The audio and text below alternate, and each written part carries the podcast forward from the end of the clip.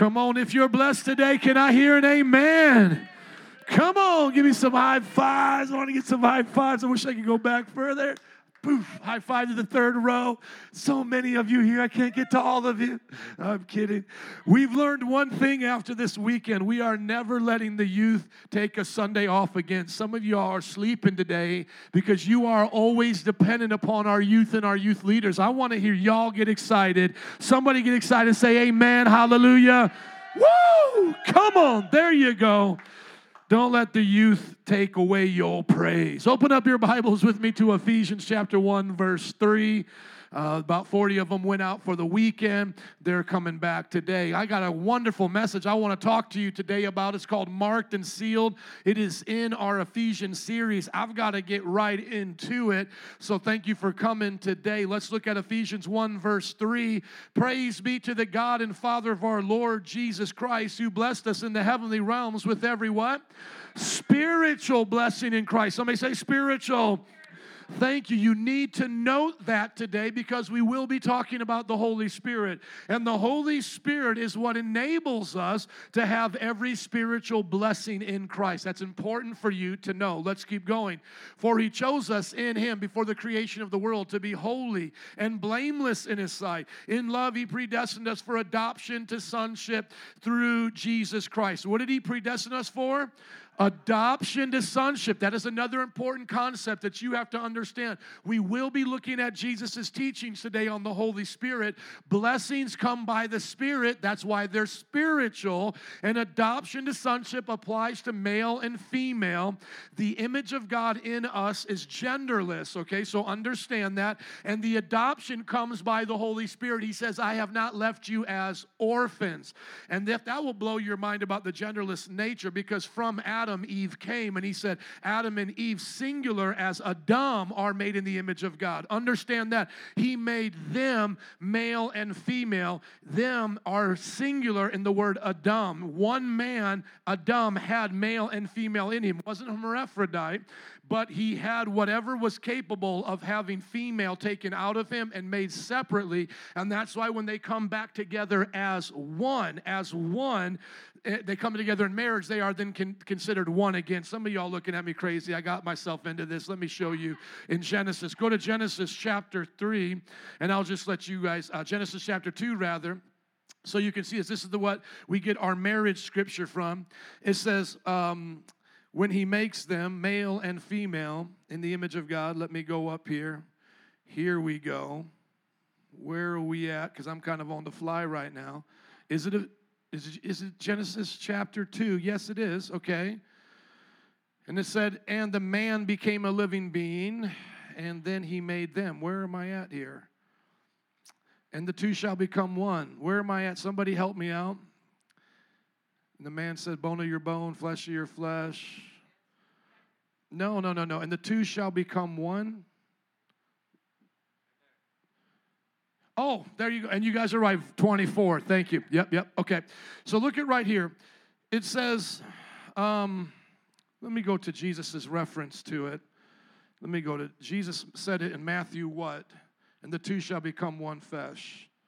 Two shall become one flesh. Let me show you adoption to sonship, genderless in the Spirit. That's what I'm now going on to a rabbit trail, in case you guys wonder what I am doing.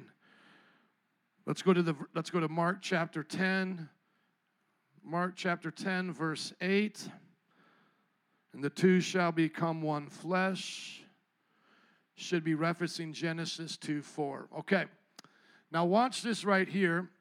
In the beginning, that's why I have the confusion, because I have it, I'm combining two verses. That's my problem. That is my first problem right here. I need to go here to where it says God created Adam. That's where I need to go. Thank you, Jesus, for helping me make an awkward situation better. This is the scripture I am looking for, but I kept saying the one that you guys helped me find in Genesis 2:24. This is the one I needed. You guys understand? So God created mankind. Look at the Hebrew word for mankind. Mankind here is Adam. This is Adam, where we get Adam from. Everybody get that? Okay. Mankind is Adam. So God created mankind. God created Adam. Who did he create first? Adam. So God created Adam. In Adam was mankind. Don't get confused. A lot of people try to get spiritual and confuse you guys, and then you can't figure it out, and then you just got to trust the pastor. I'm not like that. I don't go on deep spiritual treasure chest journeys. I just show you the Bible. Just look at the Bible. It's right there, and the original languages help, and it will just make it really simple. So he created mankind in his own image. In the image of God, he created them. Now do you see the them is the plural? Now it's going to tell you what the them is. Male and female, he created them. So just look at the top part being A, the middle part being B, and the third part here being C, okay? So he's working his way down. This is the revelation God gave Moses when he was on the mountain, okay? So God created mankind in his own image. That's the first part. He creates Adam in his image. Adam is created at that moment with the potentiality to have male and female, okay? At this point, we don't even know how the world was going to procreate because he gives him animals to be his helper as a test. He did not create male and female at the beginning. It was Adam, and then he said, have some friends with animals and go on. How many understand that's what he did? You got to go to the understanding here. There's not a trick here. So somehow, either Adam and Eve would have been created at another time from Adam, because it's always going to be from Adam at this point. Everything from the human race will come from the first one he creates in his image, or Adam would have been doing some strange things, recreating like what we would see insects do or something. Don't even go there in your mind. It's okay. Or maybe it could be like all deep. I just lost so many of you guys. Here I am in second service and trying to save this sermon that has gone so sideways. But here's a deep thought, okay? So if you look at like water, like becoming drops, and then drops coming back into water. So if I take my glass of water and I put it here, I can start to separate it and start making little drops. That could have been Adam. So it could have looked cool, like another spirit coming out of Adam, and then he could have done that. All we know is that he starts with Adam. Is everybody with me? And he says, here's animals, make friends. He does not start off with the woman. Now, this is where we go into the mind of God. He knows all things from the beginning. He knows all things from the beginning, but he's in time with us. And so it's not until Adam goes, hey, I like the monkey, but I don't really want to sleep next to the monkey at night. The monkey's not really going to be my friend. Hey, I like the dog, but the dog's really not here. And then God says what? I will create him a helper. I will make them a helper, right? And then what does he do? He has Adam go down, and he takes something out of Adam, the rib. Now, what's the first thing they did when they did autonomy is they wanted to look at is, does the man have one less rib than a woman? Now, this is where we get that idea, and some of y'all looking at me crazy, I'm not so crazy, is that something came out of him and went and created her, and it didn't become an actual rib. It wasn't an actual thing because either it could have been one of two things. He took out the actual rib, and then from that, created Eve, and then the rib grows back, or whatever is being called a rib there is not the thing we would necessarily think is a rib. It was somehow that device of spiritual multiplication of how Adam was going to recreate other spirits from him. Now, here's the part that you have to understand. Why didn't God just go down to the dust and make Eve? Because he already created mankind and Adam. Mic drop. That's where you guys are supposed to connect, okay? Mankind was already created in Adam. Some of y'all don't believe me. Just follow the scripture. God created mankind in his own image. In the image he created them. He created the male and female. Now let's go to the scripture we wanted to see. Genesis chapter 2, verse 24. As we are on this journey of spiritual weirdness to some of you. But this is what we as theologians have to do. We have to understand why the Bible's written the way it is, okay? It's there for a reason. Now he said, so he goes to the man. The Lord God made a woman from the rib of man, okay? From the rib of man. And now that's where we get into the Hebrew, what's really going on here? It's really the word extra, bent or crooked. So was it something in him as a multiplying device to bubble out as another bubble of spirit would have come out of him? Now, you may say, Joe, that sounds crazy, but then here's the deal. Why did God have to get something out of him to create Eve? If it wasn't in him as mankind, why did God have to go into him to take something out to make the woman? Why doesn't God just go, hey, I'm the creator. I just make things appear and disappear whenever I want? because he had already started mankind in Adam. It's all now in Adam, and so then he splits off. Now at this point, people may say, did Adam become what we would now know as a gender man? Because angels don't have gender. The Bible says in heaven they don't get in marriage. They are given in marriage. So at this point, did Adam become in gender a man, and now the next one become a woman?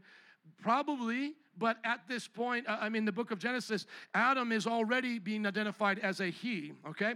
But you now got to think the same thing. God is identified as a he, but he doesn't have he genitalia, okay?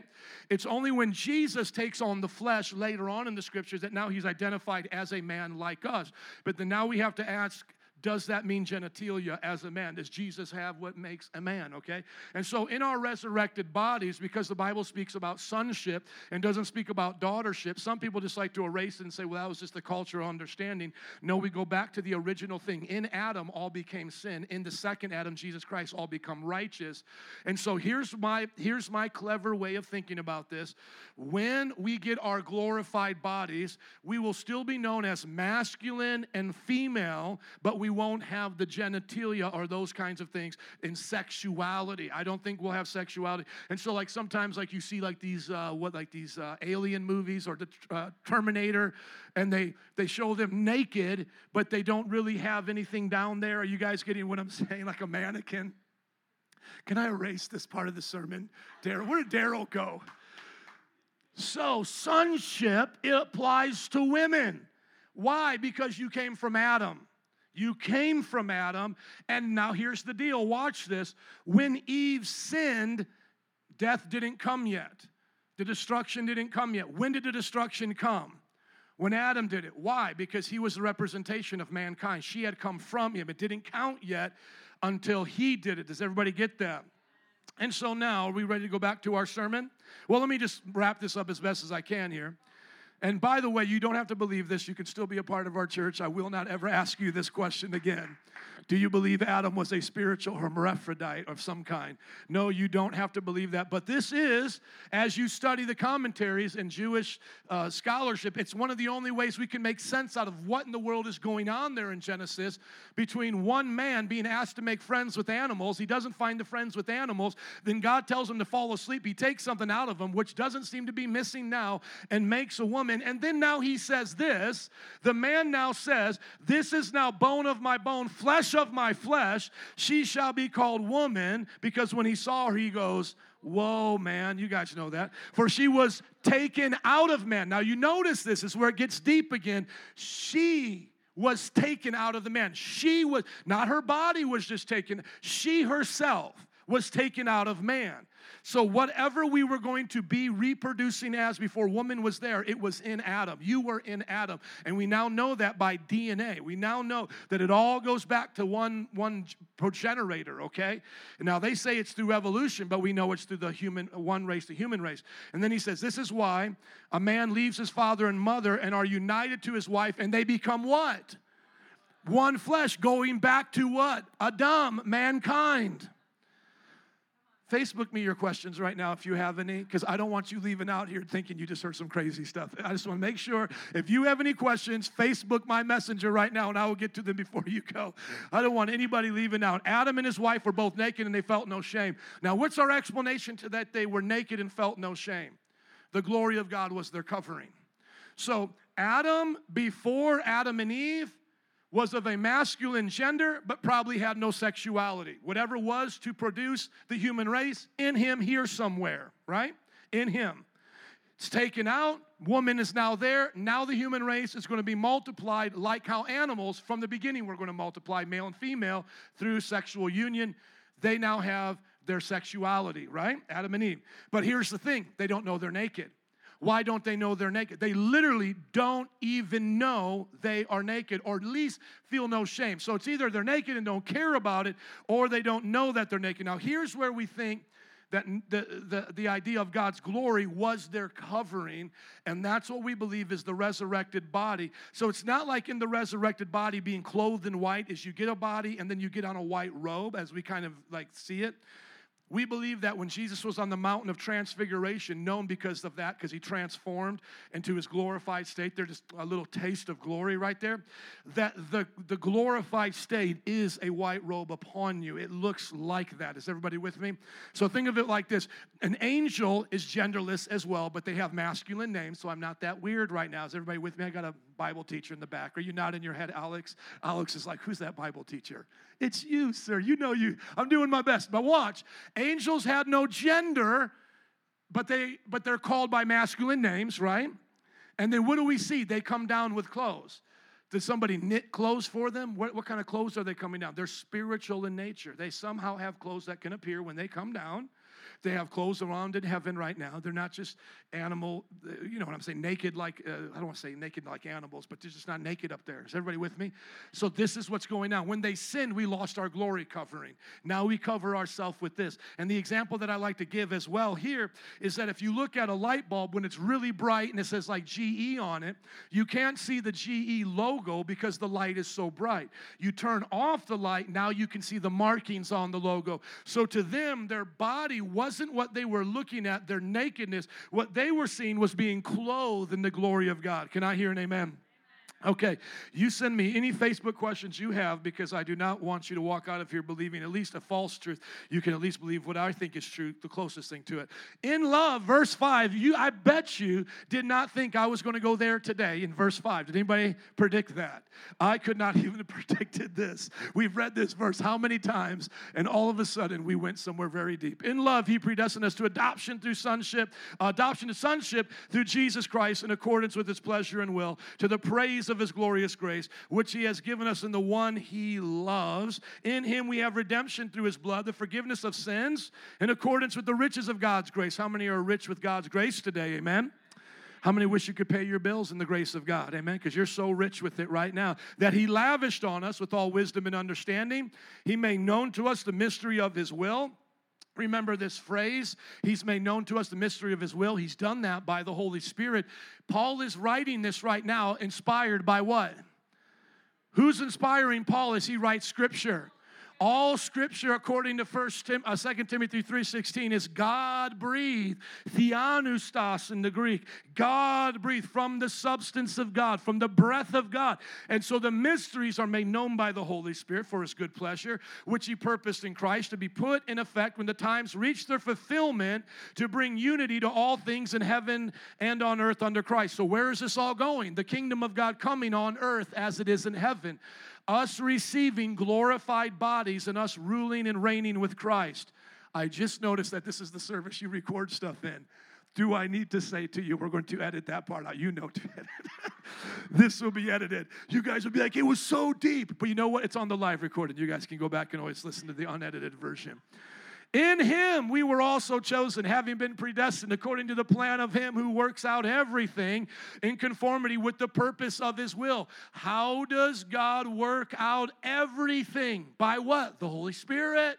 You're blessed with spiritual blessings. You're in Christ today by the Holy Spirit. Today the Holy Spirit is revealing the mysterious will of God, and the Holy Spirit is working out everything in conformity with the purpose of his will, in order that we who are the first to put our hope in Christ might be for the praise of his glory. Let's read verse 13 together. 1, 2, 3.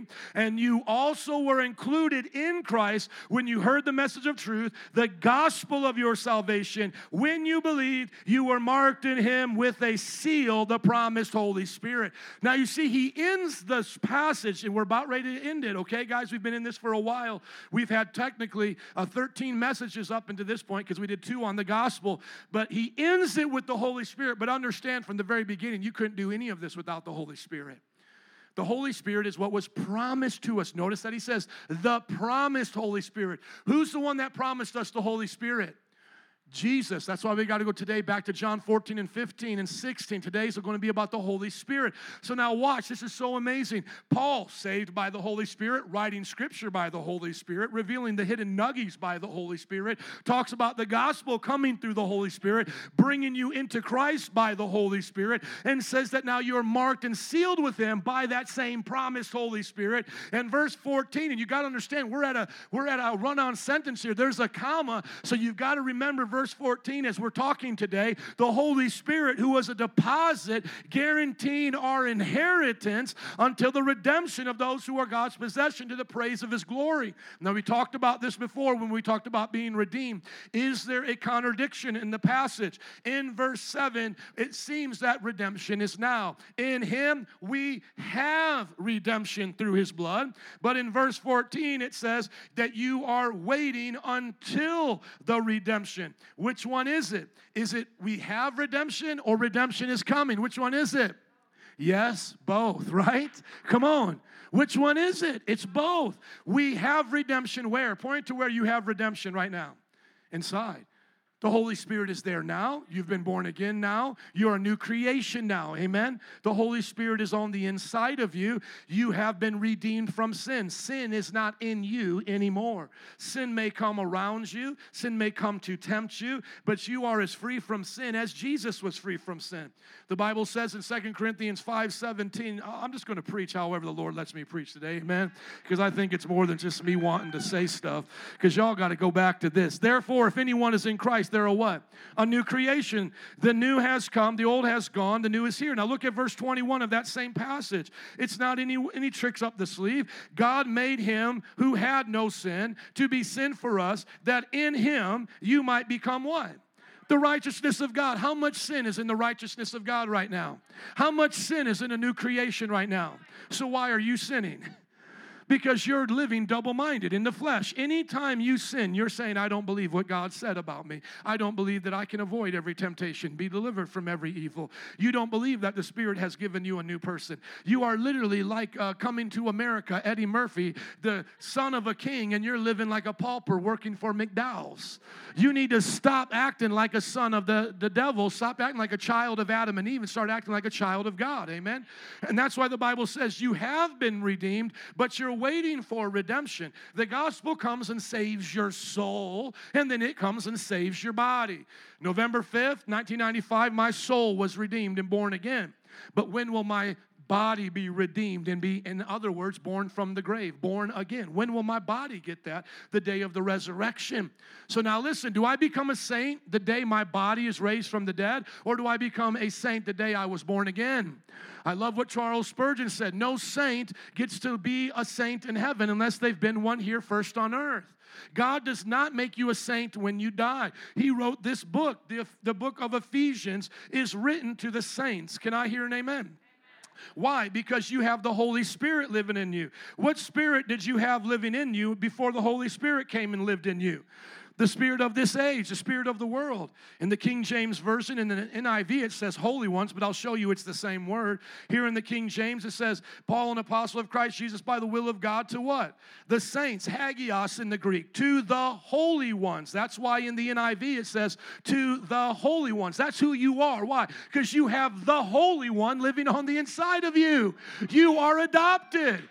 You are a king's kid, and when you were adopted and made a new creation, you don't have what you used to have. It's taken and put on the cross. So what God is saying, it's a walk of faith now for you to believe inside what God has done. That's the faith. I understand that. It takes just as much faith for me to live this walk as it does for you. Hebrews chapter 11 says it like this. Faith is the evidence or the confidence of things we hope for and the assurance of what we do not see. This is what the ancients were commended for. Now look at verse 3. By faith we understand that the universe was formed at God's command so that what is seen was not made out of what was visible. So the world that we see now, the world today that you live in, this universe, is it visible or invisible? The world you live in is invisible. What world are you living in? Okay, the world you live in right now, right? Cheer. Is it visible or invisible? Okay, it's visible. Now, where did it come from? A visible world or an invisible world? Or a visible God or an invisible God? An invisible God, an invisible place we call heaven, right? That's where it came from. Heaven came from, earth came from heaven because God brought it forth from there. He created it first. He created the heavens, then the earth, okay? So like how Eve came out of Adam, earth came out of God in heaven. Not in a pantheistic way, but the Bible says in Him we live and move and breathe and have our being. In Him creation came forth. And the way we differentiate it is called panentheism, not panentheism. Panentheism says everything is God and God is all. That's not what we believe. Panentheism is what the Greek fathers taught, that as as the sun emanates rays and heat, is so God in all of his creation. The rays are not the sun, but they are emanated from the sun. Do you understand the difference? And so we are emanated from God. He sustains the world by his word. Do you understand that? He sustains the word, the world by his word. All things were created for him, by him, and through him. Do you understand that? And today you live and move and have and breathe and have your being in him. This is all possible because God is the one who uses the Holy Spirit for his creation. Look at it. Through him all things were made. How were they made? Through him. He didn't just speak over here somewhere. It came through him. How was Eve made in relationship to Adam? Through Adam. Through Adam. How was the world made by God? Through God. Do you understand? They were made. But how did he do it? You just go back to Genesis chapter 1, verse 1, and you begin to understand the triune relationship with God. But you see the apex of it at the creation of man. Just start at the beginning. In the beginning, God, and we would know this to be Father, Son, Holy Spirit. They have the one name, created the heavens and the earth. Now, the earth was formless and empty, dark, and the darkness was over the surface of the deep. Now we see the Spirit of God is there. And then God said, let there be light. Now we know that God here refers to the Father, and the one speaking refers to the Word. How many understand that?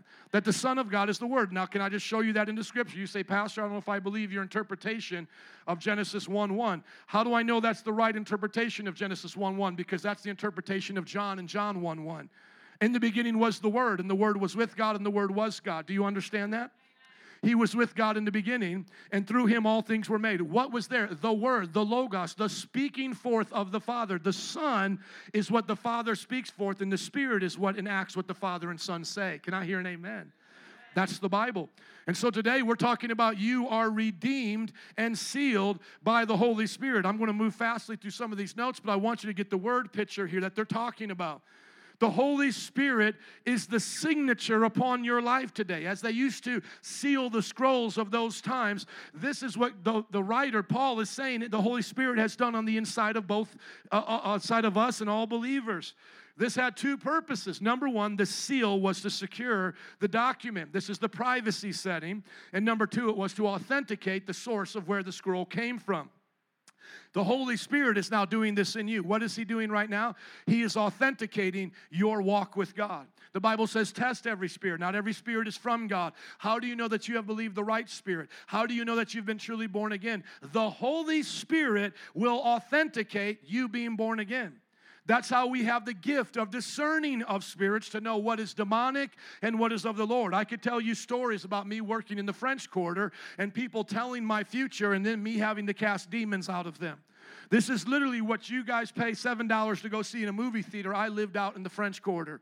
And I don't tell these stories to impress people. That's why you've never heard it, because I don't talk about it like that. But I have seen the real deal, okay? We authenticate our walk with God not by man's opinion, not simply by experience. A Mormon says, I have a burning in my bosom. We don't authenticate it by feelings. It's authenticated by the Holy Spirit. And as you will now see as we get into the teachings of Jesus, the Holy Spirit only says what the Son says, and the Son speaks the Word, and the Word is found in the Scriptures. Any spiritual experience that you have that contradicts the Scriptures has not come from the Holy Spirit. The second thing that the Holy Spirit does is he sets a privacy setting on you. If you received a scroll and the seal was broken, you're like, dude, what happened here? Did you read this on the way here? You know, and that's why today, even in our culture, the post office, the mailbox is a federal offense if you mess with it. This was how it was back then. You could not touch people's letters. They were to be treated privately, and that seal guaranteed that it couldn't be messed with. The Holy Spirit, greater is he that's in you than he that's in the world, is the Holy Spirit that's guaranteeing your salvation to the day of redemption. Can you reject the Holy Spirit and walk away? Yes, you can. Paul taught that in Romans chapter 11. He taught that also in the book of Hebrews chapter 10, verse 26. And I'll show you that quickly. Hebrews chapter 10, verse 26 says, if we willfully go on sinning after having received the knowledge of the truth, no sacrifice for sins is left. How many sacrifice for sins are left if we willfully sin? If we deliberately keep on sinning, how many sacrifice for sins are left? But are you afraid of losing your salvation? You shouldn't be. I walk in fear and trembling. Yes, I do. The Bible says, serve the Lord in fear and trembling. That is true. but we do not have a fear of losing our salvation. Why? Because our salvation is not based on our good works. I was not saved by good works, so I can't be unsaved by bad works. I was brought in through faith and unbelief, through faith and belief and trust in God. And the only way I can be unsaved is if I stop trusting and believing in Him. So the choice is mine. How long do I want to trust in Him? As long as I trust in Him, He will seal me. No one can take me out of His hand. Nothing can separate me from His love. And so some of you even there say, well, I don't know if I can trust myself to trust Him. Well, my friends, that is the responsibility of being human. God gave us that responsibility in the Garden of Eden. The image of God, Imago Dei in the Latin, literally means that we were given an autonomous will, self-identity. You were given the choice to just choose what you would identify with, the God of creation or yourself as God. Hello. And what did they choose in that day? On that day in the Garden of Eden, did they choose to identify with God or to become their own God? They chose to become their own God. Now you make a choice. Are you going to serve yourself and the idols of this world, or are you going to serve God? How many want to serve God? Make that choice the rest of your life, and there's no fear of losing your salvation. I have no fear of me stopping loving my wife. I have no fear of me stopping to love my children. God gave me a choice. I could hate them. I could become a scoundrel like you see on these just disgusting news articles of what parents do to their children, but that will never be me. Why? Because it's my choice, and I choose to love. And perfect love drives out all fear. I have no fear of going back to hell and going that direction. Does anybody here have a fear of believing 2 + 2 is 5? Does anybody have a fear of believing 2 + 2 is 5? No, you know the truth, and the truth has set you free from the error, hasn't it? If you really always know the truth, you'll never settle for the error, won't you? When I see people walk away, it's because they don't know the truth like I do. I can't walk away from this. There's nowhere else for me to go, like Peter said. Though he even take my life or slay me, there's nowhere else for me to go. It's heaven for me, amen? I will not turn my back on Him. And so that's the illustration that we're given. Now, let's go to the teachings of Paul and other places in the Bible, and I got some neat things so you can learn about seals, but we don't have time to talk about that because we talked about how God made Adam. So if you want to learn more about the neatness of seals in the first century, you can go back and look at that. But here's Paul talking about seals. Further on in the book of Ephesians, he says, and do not grieve the Holy Spirit of God, with whom you were what? Sealed for the day of redemption. This is where I need you to help me preach. Do not what? Grieve. Come on, somebody say grieve. And do not what? Grieve the Holy Spirit, with whom you've been sealed for the day of redemption. Can you do that? Yes, you can grieve the Holy Spirit. Can you walk away? Yes, you can. But you can never walk to a place where the Holy Spirit will not follow you, okay? But you can walk away from Him in intimacy in your heart. He is not a divine kidnapper. He will not force Himself to stay. I mean, you may say, well, Pastor, I invited Him in. Why would He ever leave? Well, because you can invite me in and you can tell me to leave. What if you invited me in and then you said for me to leave and I never would leave? That's not a good thing, is it? And God doesn't break the law of human autonomy. Angels got one choice, and they have to settle with it now. You may have multiple choices. Some of you get born again, but I pray you stay with the original choice and stay born again. Amen? And if we do sin, doesn't mean we have to get born again, because the Bible says, though a righteous man falls 7 times, they can get back up. But what happens when we sin? We grieve the Holy Spirit. What happens every time we curse? We grieve the Holy Spirit. What happens every time we look at pornography? Like, come on. What happens when we lust in our heart? What happens when we live in selfish ambition and anger? We grieve the Holy Spirit. Now, some of you may say, Pastor, I sin all the time and I'm not grieved. Well, that's an indication that you're not saved. Because if the Holy Spirit's on the inside of you, you're going to be grieved. The Holy Spirit is more than your conscience. In my conscience, I felt great cussing out people. I did. But the day I became a Christian, I began to get grieved over my temper. Before anybody ever dealt with my temper, I started to get grieved with the way I treated people. The Holy Spirit did that to me. I would apologize when no one even asked me to apologize. Now, I'm not saying that I always got it right. I'm just saying there was a distinct difference between my conscience and the Holy Spirit. How many of you know some of y'all consciences was crazy? Come on, let's just be honest. You were A-okay looking at BigHooters.com, fellas. Come on, you didn't feel nothing in your conscience. Maybe you were embarrassed the first time. After that, there was no more embarrassment. How many of y'all know you had no problem cussing out people in traffic? How many know you had no problem lusting in your heart? I mean, just talk to a sinner out here. I mean, of course, that's what they do. There's nothing wrong with that. After all, I'm a man, and man has needs, and I'm not really doing anything wrong. I mean, they'll defend their sin. Hello. But the moment the Holy Spirit came in, how did you feel when you sinned? You grieved the Holy Spirit. You felt the Holy Spirit grieved. That's how I know I'm never going to turn my back on God, because I value the emotion of the Holy Spirit more than my sin. That's why I know I'll never cheat on my wife, because I value her more than a temporary pleasure. I value my children and them growing up with a dad and a mom that love each other. Are you listening to me? So there's no fear in love, guys. No fear in love. But here's the great thing about it. If you do sin, the Holy Spirit will be grieved. Don't ever look at that the wrong way, okay? Now, there is a difference between grieving and condemnation. Condemnation comes from the devil. The Bible says there's now no condemnation in Christ Jesus. What is condemnation and what is conviction? That's a great discussion to have, okay? Conviction says, this is who you are, and you're not living like it, so repent and come back to your senses. Eddie Murphy, you're not a janitor at McDowell's. You're a king's kid. Conviction shows you who you are. Come on, somebody. When I talk to my kids and I say, you've done wrong, I don't say you're a dirty, filthy, rotten sinner. I say, you're a son of a wyrostic. You're a child of God. You do better than this. I correct them from identity. What is condemnation? Says what you're not. You are not a child of God. Oh, come on. I feel the Holy Ghost right now. Some of y'all need to hear that. You are not born again. You are not loved. You are not forgiven. That's the moment you hear that, you know where that's coming from. And let me tell you about spirits right now, because some of y'all got to get in on this. Spirits are like radio receivers, and them coming at you is like radio stations. You got to tune out the devil, B96, amen, and put on AM preaching, okay? You know what I'm talking about, them preachers on the AM.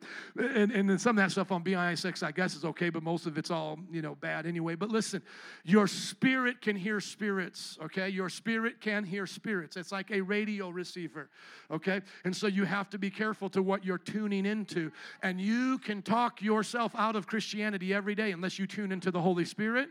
You got to learn to build your own spirit up. You have to speak to yourself. Your words need to be spoken, and think to yourself the things that God has told you, okay? And then reject. That's why the Bible says you tear down every lofty and high thing that exalts itself against the knowledge of God, every pretension and every argument, amen? How many of you getting some lanyap out of the extra notes today, amen? Go to that scripture for me in 2 Corinthians chapter 10, where it says we tear down those things. Somebody find it for me. I believe it's in chapter 10, because I want you guys to hear that today. Anything that tells you, here we go, chapter 10, verse 5, we demolish arguments. How many of you have found yourself arguing with yourself? Okay? Every pretension that sets itself up against the knowledge of God. What are those pretensions that set themselves up against the knowledge of God? I mean, have you ever heard even that word? I know it's not popular in our English language anymore, but pretension is like how we, you're so pretentious. Well, what do we mean when we say pretentious? What we mean is someone's acting cocky and prideful, and they're exalting themselves above us. It literally comes from the word above or higher than, right? And so, we take captive arguments and every pretension, high thing that sets itself up against the knowledge of God, and we take captive every thought to make it obedient to Christ. So conviction says who you are, condemnation says who you're not. Block out and tear down condemnation and receive the conviction of the Holy Spirit, amen? Because I know a lot of Christians that don't know the difference, and they'll start rebuking the Holy Spirit thinking they're rebuking the devil. No, that's the Holy Spirit telling you to break up with your boyfriend. Come on. Well, I just feel so sad after I've done it, and I don't feel right. It's because the Holy Spirit's been grieved over what you've been doing, and he's trying to renew your mind and give you a new happiness. Okay, it's like the drug addict coming off the drug. Well, I don't feel good. Well, you're going to start feeling good when your body gets the drugs out and the serotonin comes naturally and not through morphine through heroin. Are you listening? And there are disconnects from us in sin. Your flesh is addicted to sin. Your eyes are addicted to lust. That's why you have to count your flesh as dead and crucified with Christ. Jesus said, deny yourself, take up your cross, and follow Jesus. Is anybody getting free up in this church today? I hope you are. Because the truth will set you free, or it will make you mad, okay? Don't get mad, get glad, amen? Look at Paul again, 2 Corinthians 1:20. He says, for no matter how many promises God has made, they are yes in Christ. What are they in Christ? Yes. Si, Señor. Come on. And so through him, the amen is spoken by us to the glory of God. That's why we say amen to the things of God. It means yes, right on. Now it is God who makes both us and you stand firm in Christ. Who is it that makes us stand firm in Christ? Who does it? Do you make yourself stand in Christ? Are you the author and finisher of your salvation? Are you the one that gives faith? No, all you have to do is trust God. The Bible says faith comes by hearing and hearing by the word of God. God gives you the faith.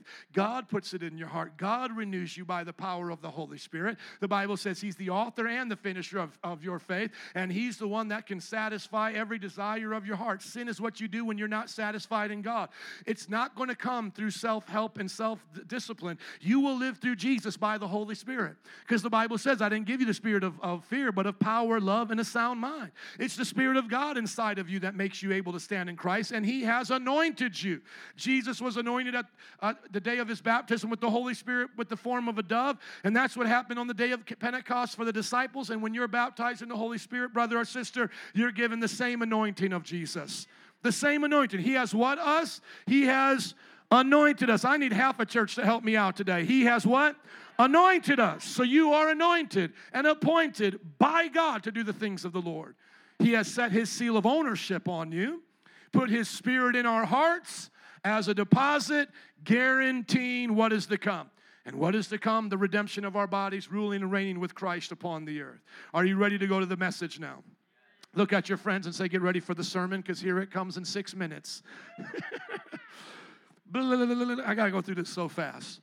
The promised Holy Spirit. Paul said we are sealed by the promised Holy Spirit. When was it promised? Promised by Jesus.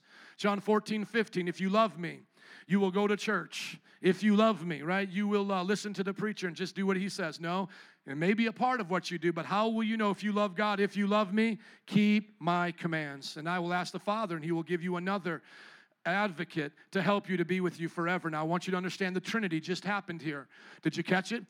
Jesus is speaking, the Son, to the Father, and he says he will send another. In the Greek, Elion literally means of the same kind, the Parakletos, the Helper, the Holy Spirit. There is one God in the same substance, but in three individual persons. There are not different substances, different parts.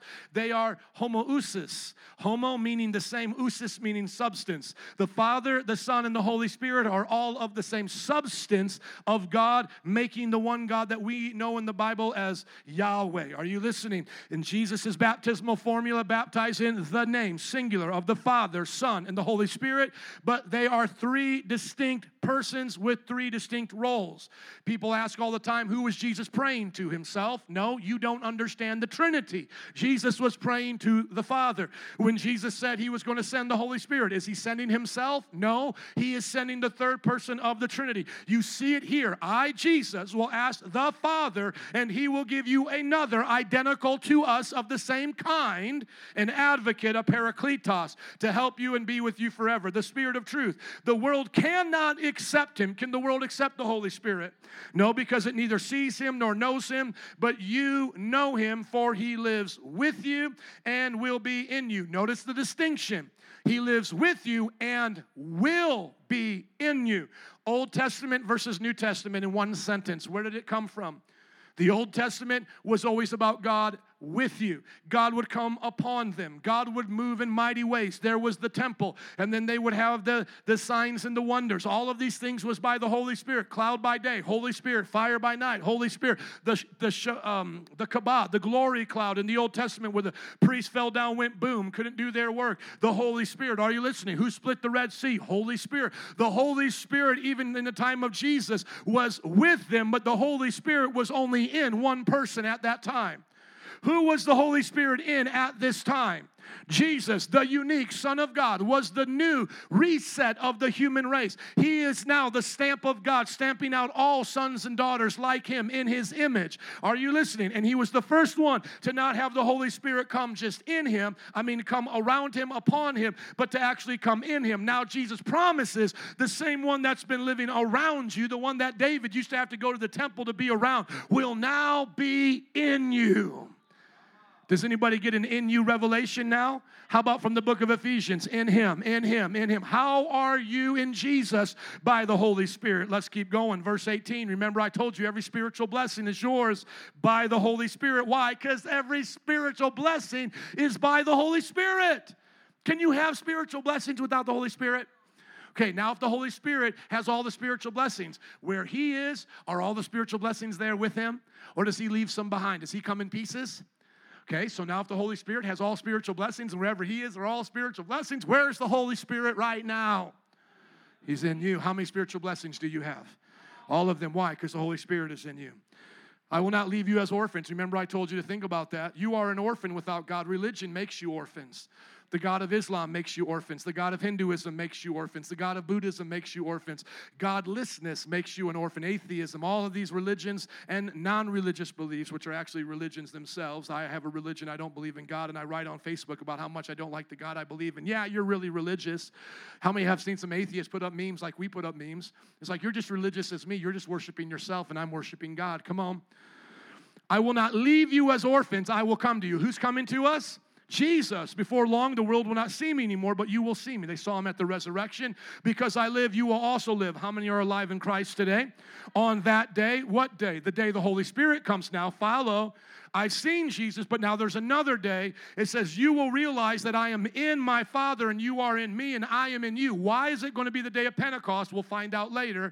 Whoever has my commands and keeps them is the one who loves me. The one who loves me will be loved by my Father, and I too will love them and show myself to them.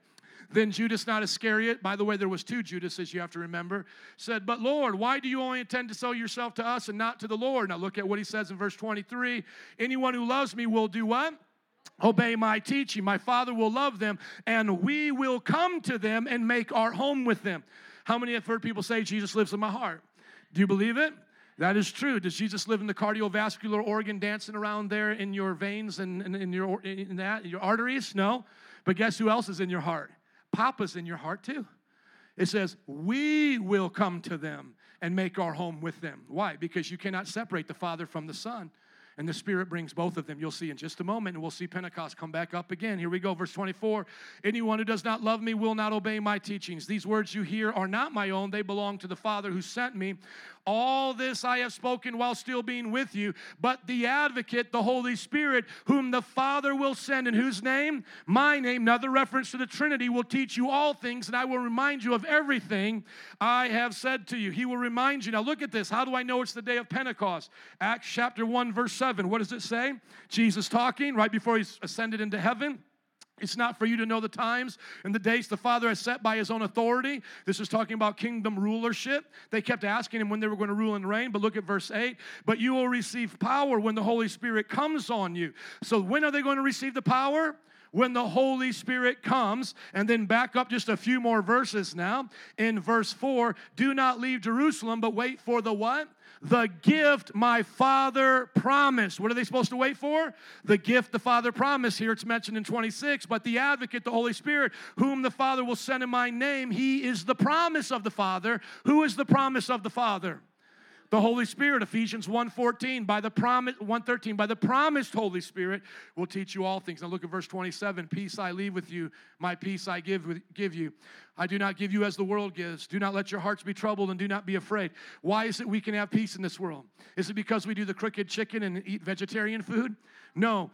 That may help your physical body to be at peace, but why is it that it doesn't work in your soul? Because you are a spiritual being. You must have the spirit of peace be in you to give you peace.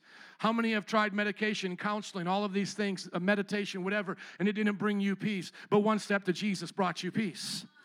Now, those things can be complementary, your diet, your friendships, what you think about, obviously, but it's the Holy Spirit that brings peace, because he comes in the name of the Prince of Peace.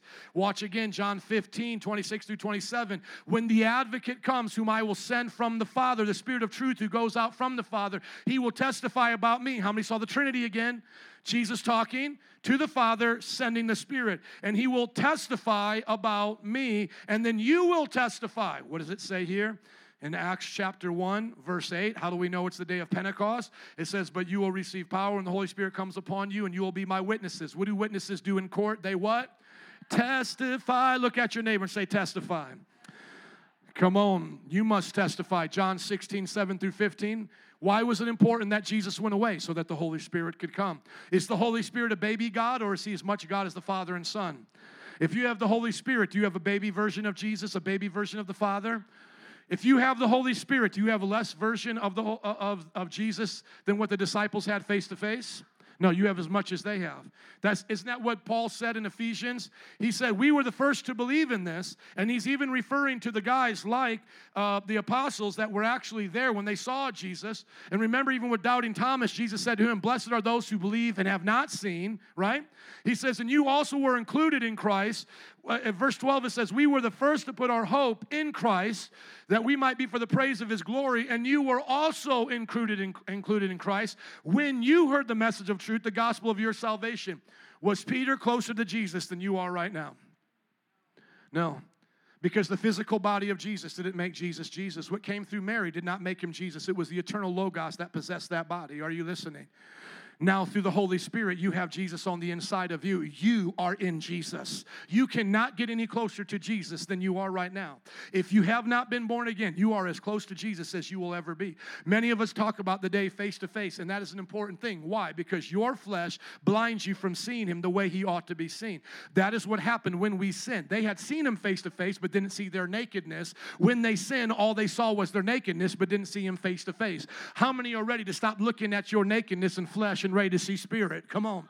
How many of you are ready to stop looking at Cosmopolitan and what's on TV and movies and start looking at Jesus?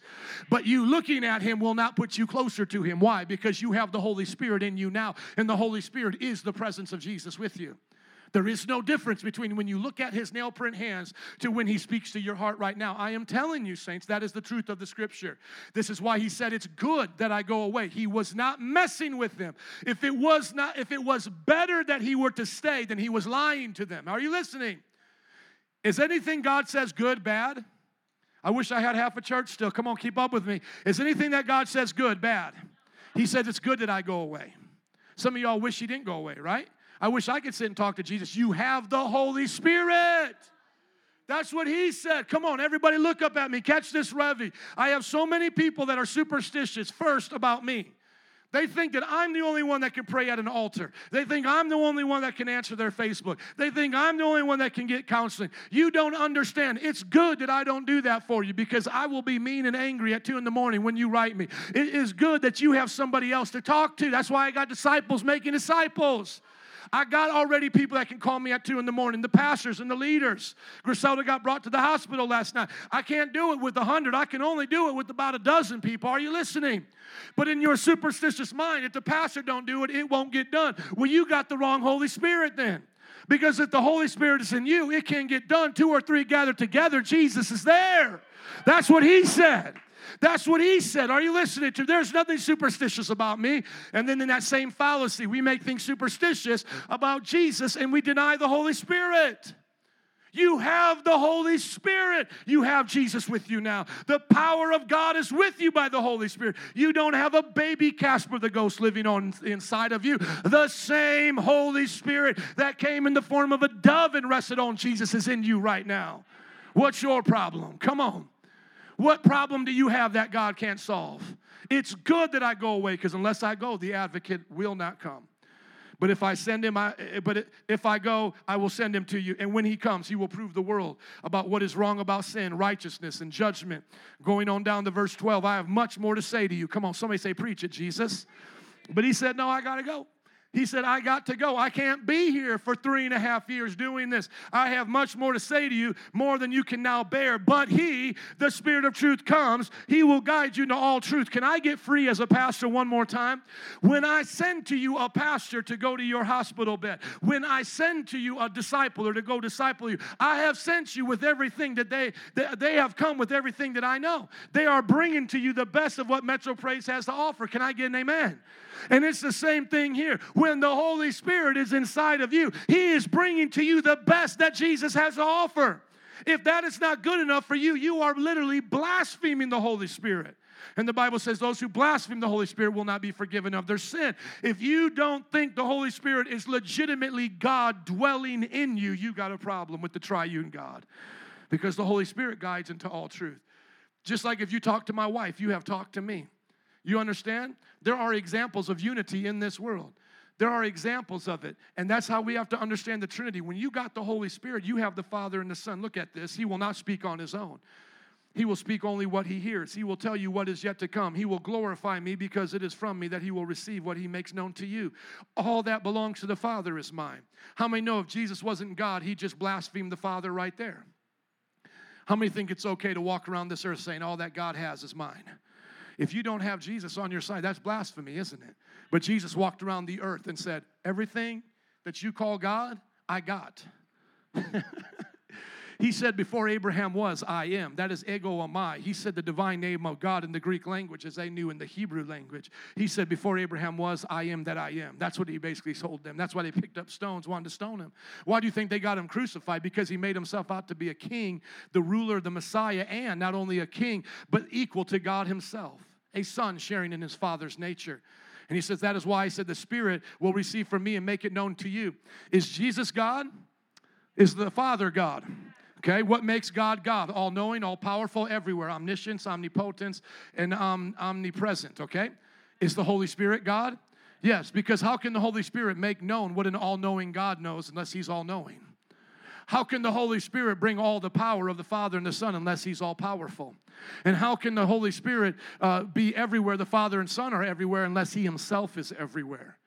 This is that Greek word homoousios, of the same substance. In closing today, after your minds have been blown, so your spirits have been opened. You are anointed and sealed for union with Jesus by the Holy Spirit, and he is on the inside of you, a deposit of the inheritance to come. Would you stand up? Let's give it up for Jesus. Amen. Amen. Band, altar workers, please come. Let's check and see if I got any questions from my little talk about Adam here. Let's see, before we close out.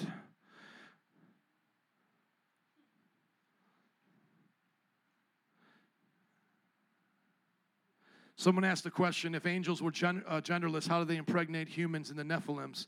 The story of the Nephilims is that the sons of God had sexual relationships with the sons of men, and that is a mystery, my friend. That is one of two things. Either they have gender and will have gender, so that would just be like what I said at the very beginning, either we'll have gender or we won't in sexuality, or we will, but we can't reproduce. So that would be actually an argument. If you believed in the Nephilim and you believed that they had sexuality and that was actually what happened, because some translators believe that it just means that the righteous ones had sex with the wicked ones. But in the Old Testament, they called them the sons of God, which is also the name of the angelic people, right? So if you believe in the Nephilims, then we will have sexuality, but we will not be reproducing. Just like God put a stop to the angels reproducing with humans, right? So if we believe that version, that idea, or the other idea is we're non-sexual beings, and that's like a conspiracy theory of the Bible. It's either or. I go back and forth, honestly. That's why I said a lot of the things at the beginning we don't have to take verbatim because there's mystery in that. What we do just have to know is, once again, as we tie this whole message together, is that we were made in the image of God, starting with Adam. We were all there in Adam. And then from Adam, Eve came. And then Adam and Eve, coming together, procreate the human race. And we're all born sinners. Everybody get that? We're born separated from God. Now, through Christ, we are brought in union with God. And when we say union, I'm talking we are closer to God than this right here. I'm saying we are closer to God than the air we breathe. The Greek fathers actually called it intermingling. That when you would take two liquids and you would intermingle them, pop with water. That's how they think our spirits are intermingled with the divine. Why? Because it says in Peter, we participate in the divine nature. And the idea of participation in a spiritual sense would literally mean partaking one of another. Does everybody get that? Like sharing in substance. When you partake of food, it literally becomes a part of you. Do you get that? Understand? You partake? Yes. So that's why the Greek fathers taught about what we would call the, in the kenosis, Jesus partook of the flesh. The Son of God became the Son of Man. That Son of Men could become Son of God. Does that make sense? So he partakes of humanity. Does that make sense to you? Yes. That now I can partake of divinity. That's the union. That's the seal. We are sons and daughters of the God who adopted us as his children. Sons and daughters adopted. Think about that. Angels don't get adopted again. They're gone. They're done. End of story for them, right? We just kick those demons to the curb right now. We're not praying for like, God, I pray for demon Beelzebub. I pray he repents and comes back. No, they're done. But we pray for sinners, right? Because we still can be saved. Father, help us to know what we need to know from this message by the Holy Spirit. If you are here today and you have not had a relationship with the Holy Spirit, would you ask Jesus into your life right now by believing in him, repenting of your sins? And the Father and Son will come through the Holy Spirit, make you a new person right now. You will be in union with the Holy Spirit. Those of you who are already born again, would you just raise up your hands and tell the Lord, thank you. Come on, thank Yahweh that today you have a relationship with the triune God of heaven and earth, whose image you have been made in. That now you can hear the sound of heaven. You can participate in the power of God. You can be a living witness and a testimony to what God is doing. And I double dog dare some of you to praise him for what's about ready to happen. Because you can't base what you're about ready to experience based on what you see. Because the Bible says what you see is temporary. What you don't see is eternal. What you don't see is what created everything you do see. So there's going to come a time when the invisible becomes visible, my friends. I dare you to thank him right now for a resurrection to come. I dare you to thank him for defeating death, hell, and the grave. I dare you to thank him today that judgment and redemption is coming. Come on. Until the day of redemption, the Holy Spirit is a deposit that we are God's possession and that we have an inheritance. How many want to praise God for an inheritance that they don't even see yet? Because we know it's in heavenly places. And as surely as we're here now, heavenly places will come down to where our bodies are. Come on, as surely as our spirits are in heavenly places, by the Wi-Fi of the Holy Spirit is as sure as heaven is coming to this earth. That is the first part of the Our Father prayer. Thy kingdom come, thy will be done on earth as it is in heaven. How many are tired of seeing hell on earth? Come on, kick it out in Jesus' name. Tell it to go. Tell it to go. We believe for healing. We believe for miracles. The Holy Spirit is greater than cancer today. The Holy Spirit is greater than depression today. The Holy Spirit is all that we need. We're going to dismiss just with a hand clap, and we'll pray for anyone who needs prayer, either to come to Christ or be encouraged today. But before we do, would you just imagine that today? What is it going to look like when heaven comes to earth? Use your greatest power of imagination right now. What can it look like? I mean, what is it going to be like? Lion laying with the lamb. No more murder, no more fighting, right? Come on, use your greatest imagination. All sorrow passing away, no more tears. Now pray that to come today. Thy kingdom come, thy will be done on earth as it is in heaven. Come on, now pray that. Pray that. That's what the disciples kept talking about. God, when is your kingdom coming? When will we rule with you? When will you make all the wrong right? We pray it forth even now. We pray it forth even now. Because we want everyone to come into that kingdom, Lord. We want those who are causing sorrow in this world to be saved. We want those who are considering divorce not to do it, not to break up their family. God, we want, God, all the sick to be healed. That's what we want to see. You, when you were on the earth, you were a taste of what the kingdom of God looked like. And now you said we're adopted, sealed, and anointed just like you. Help us to manufacture that into this world today. Help us to bring it about, to manifest it in Jesus' name. And everybody said, amen. Slap your neighbor high five and say, go get you some. Go get you some of the kingdom of God on this earth. Bring it. God bless you. You're dismissed. If you need prayer, come on up. Let's manifest the kingdom. Let the rivers of God flow through you today. If you got to go, go. We love you. Thank you for coming. If you want to pray or worship, come on up. We're excited today. Because your spirit lives in me. I want to sing your river. Oh, yeah. Your river flows through me.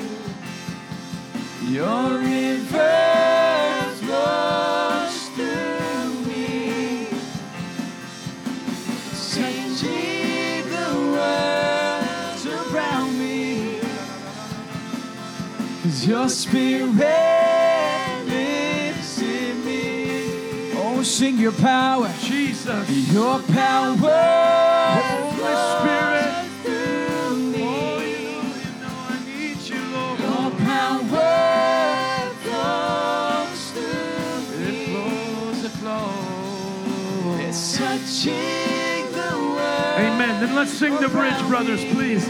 Never running dry, Jesus. Your spirit lives in me. I'm never empty, I'm never dry.